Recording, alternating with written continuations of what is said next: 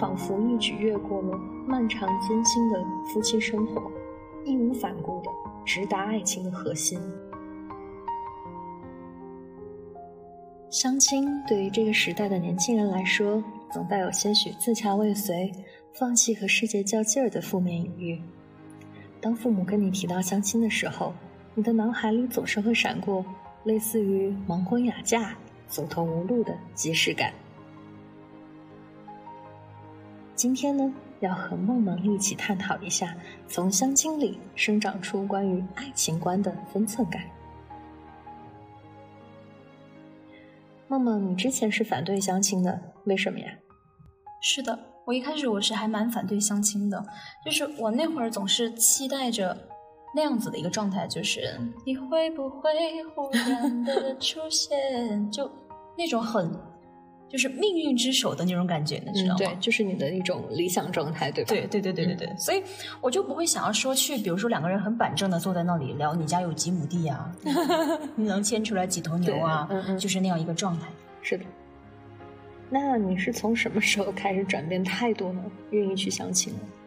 我觉得是在那样一个时间段，是我有一个朋友，他告诉我一句话，他说。像我学习，我找工作，我都很努力。就是你看，像我们从小升初、初升高、高升大、大升研，包括想要去考各种各样的考试，我们会做大量的题，对，会去做大量的练习。嗯，包括像我们找工作，我们也会投各种各样的简历，去跑工作。可是呢，你对于学习的工作，你都那么努力，付出那么认真，那么想要去做好这份试卷。可是对于爱情的这张试卷，你为什么不愿意去努力呢？嗯，我当时我一听，我就觉得，哇，好有道理啊！对对对，确实应该对啊，就应该多去努力一下，去多尝试去见一见人，而不是说坐在家里面等着这个白马王子他突然来到你家里。是的，既然想要一个好结果，确实是需要跨出那一步，对对，就多去多尝试，多去努力。然后后来又是另外一个契机，我另外一个朋友跟我说，他说其实你不要把相亲看得很严重，它其实只是一个途径而已，就是你可以获取更多的资源的一个途径。嗯，通过相亲的话，你扩大你的这个基数，你才更有概率提升你的这个概率去遇到那个对的人。嗯嗯嗯，是不是都很有道理？确实确实，因为男朋友不可能空降，对不对？突然掉下一个男朋友，像圣诞老人一样，烟囱爬进你家里。没错没错。那其实还有第三个转变我观念的一个客观的一个原因，就是因为圈子实在是太小了，每天两点一线的工作生活，你都没有时间去遇到那些异性。单位里面的都是大哥、大妈、大叔。是的，这个可能就是现在年轻人的一个通病吧。对对对，嗯。那你之前跟我分享的那些 有趣的相亲经历，我觉得很有必要在这里跟大家说一下，因为就是你和那些人相遇的故事，其实。有一些时候是可以带给我一些思考的，那种大型的社死现场。Number one，OK，那我跟你分享一下我之前讲到的第一个，就是当时我刚回贵阳，然后我的妈妈呢，她跟我舅舅的战友的儿子，嗯，她觉得说那个儿子还蛮优秀的，也比较高，自己开了一个摄影的工作室，觉得我们两个应该还 OK。后来呢，就是我们都没有事先交换过联系方式哦。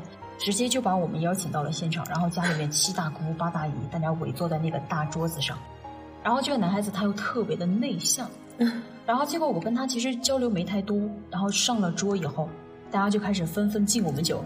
说那个希望你们能好好相处啊！我当时那一瞬间，你知道吗？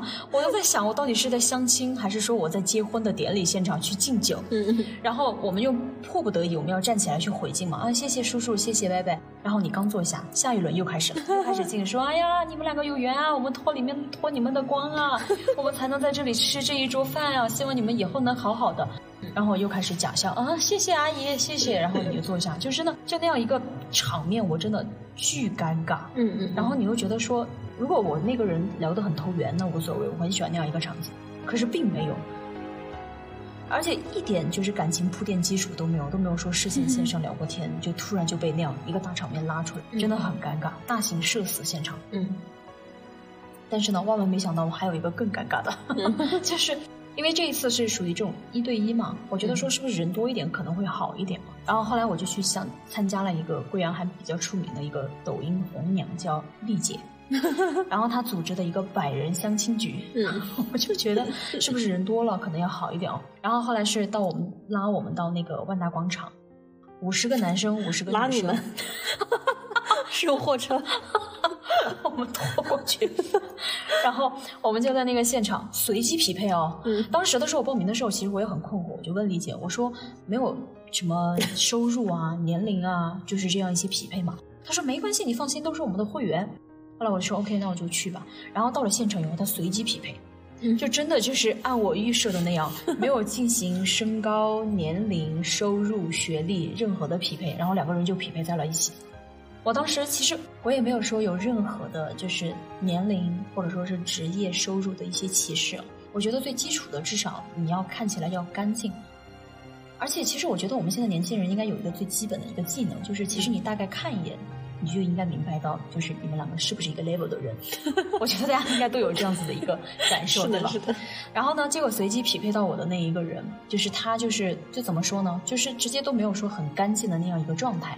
因为之前在台上的时候，我看他跟别人握手的时候，伸出来的手手上面都是脏的，有那种煤灰，还是还是那种墙灰的那种状态，你知道吗？就是就很不干净。嗯后来的时候呢，他匹配到了以后，我当场我就垮脸了。嗯然后他就向我走过来，要坐在我旁边嘛，我就直接就垮脸。我当时是带我闺蜜一起去的，嗯然后他走向我的时候，那个男嘉宾走向我的时候，他突然就假装打电话，然后就离开了，就没有到我旁边坐下。然后当时我就问我闺蜜，我说可能我们互相嫌弃吧。然后闺蜜说，我看了一下他，我觉得他是怕你。被你绷着脸的状态 对吓到了，对，因为当时我就觉得就很不靠谱啊，嗯就没有任何的一个预设，你就突然就这样进行一个匹配，我觉得真的不负责任。对后来我事后我就给主办方我就反映，主办方也意识到了这个问题，因为太多人跟他反馈了。嗯后来他就跟我们道歉，就是让我们这个交的这个钱就沦为下一次活动的一个经费嘛。嗯所以就是又是第二次的一个冲击。嗯后来我就又辗转遇到了其他的一些机构，或者说我通过自己 APP 上进行线下的面基嘛。然后其他的年轻人组织的一些机构会相对来说好一点，他会根据你的学历、收入，还有你的兴趣爱好，就是会组不同的活动，比如说看电影啊、吃火锅呀，或者下午茶呀等等。我觉得这个都还蛮有意思的，就是你在共同的兴趣环境下，你至少是有共同语言可以去讲的。嗯所以，然后呢，他再有最基础的那些学历的筛选和收入的筛选，那这样的话，安全性你又觉得又提高了很多。嗯对，所以我就觉得年轻人来组织的这样一些活动，相对来说会更靠谱一点。嗯是但是我自己去面基的也会遇到那种就是很奇葩的，就是来了一个男生，他说我们男孩子就要在外面去拼天下，我们去挣钱，你们女生就要在家里面把家里给我收拾的妥妥的。就是需要那种贤妻良母型，对对啊，他就是觉得说，他就觉得说挣钱是他的事情，然后女孩子就要在家里面相夫教子、打扫卫生。嗯我心里面我就在想，凭什么？我是没有挣钱的能力啊，还是说你要每每个月给我多少钱，我在家里帮你看家啊？嗯就是我就觉得他可能是需要找一个挣钱的机器吧，而不是生育的机器对，啊，找个保姆。就是那种传统思想仍然非常对对对对 根深蒂固，对，我是在想，这是个什么时代了？我会觉得说，就是两个人共建一个家，应该是相互协商的嘛，对吧？嗯没有说一定要 half half，或者说你就是哪怕三七开，二八分，你也要参与是吧？对对对嗯对，参与对，就是这个这样一个状态。嗯所以真的奇葩真的太多了。嗯，我觉得这些奇葩的相亲经历真的是挺好笑的，可是也很好哭啊，你不觉得吗？嗯我觉得好心酸哦。你看，就是那么多次，一百个人里面都没有遇到一个合适的，我觉得可能会有时候会有一点点气馁。嗯。那我很好奇，就是你还会继续相亲吗？或者是你还会相信能够在相亲中遇见爱情吗？我觉得我还是会相信的，因为嗯我觉得还是像之前我朋友说的那句话，其实你就是扩大了一个基数嘛。嗯你不去遇到，你不会去遇到那么多人，那你怎么样有这个机会会获得爱情呢？你不可能嗯守株待兔。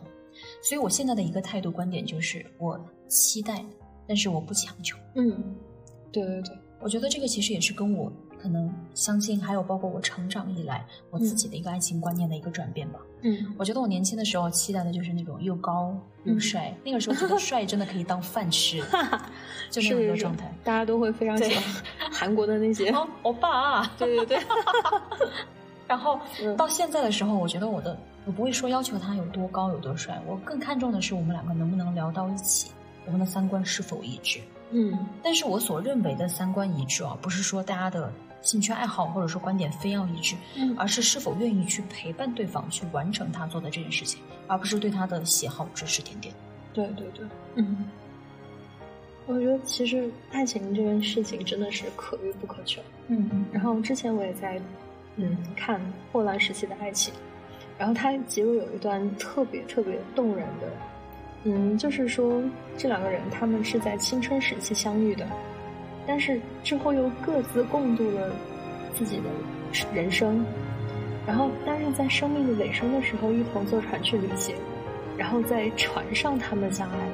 哇，对，然后马尔克斯就这样说两位老人这种静谧浓郁的爱情，他说他们仿佛一举越过了漫长艰辛的夫妻生活。义无反顾的直达爱情的核心，好浪漫。对，就是其实作为一个爱情至上、浪漫至死的拥护，我觉得就是智者其实才会坠入爱河，真的。对，所以我就特别希望大家在有生之年都有为爱情流泪的勇气。我是觉得这个真的很重要，我们大家真的都是要永远保持对爱的这份心吧。对对对，当然除了。保持对爱，你还要有就是在爱情当中的这种清醒，嗯嗯，清醒的去保持自我，我觉得这样爱情才会延续下去。是，我们要爱自己，才有能力去爱别人。对对对对对，就不能在爱情当中迷失了自己。没错。所以我觉得很庆幸，我们在这个年龄还是会有为爱执着的勇气。嗯，我觉得我们是值得为这件事情干杯的。Cheers，Cheers。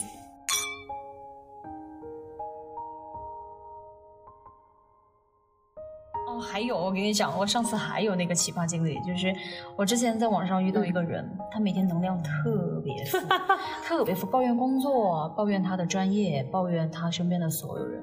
我试图想要去改变他，结果后来就是很难。然后有一天他突然就问我，他说：“你之前爱错了人，你觉得是有你自己的原因吗？”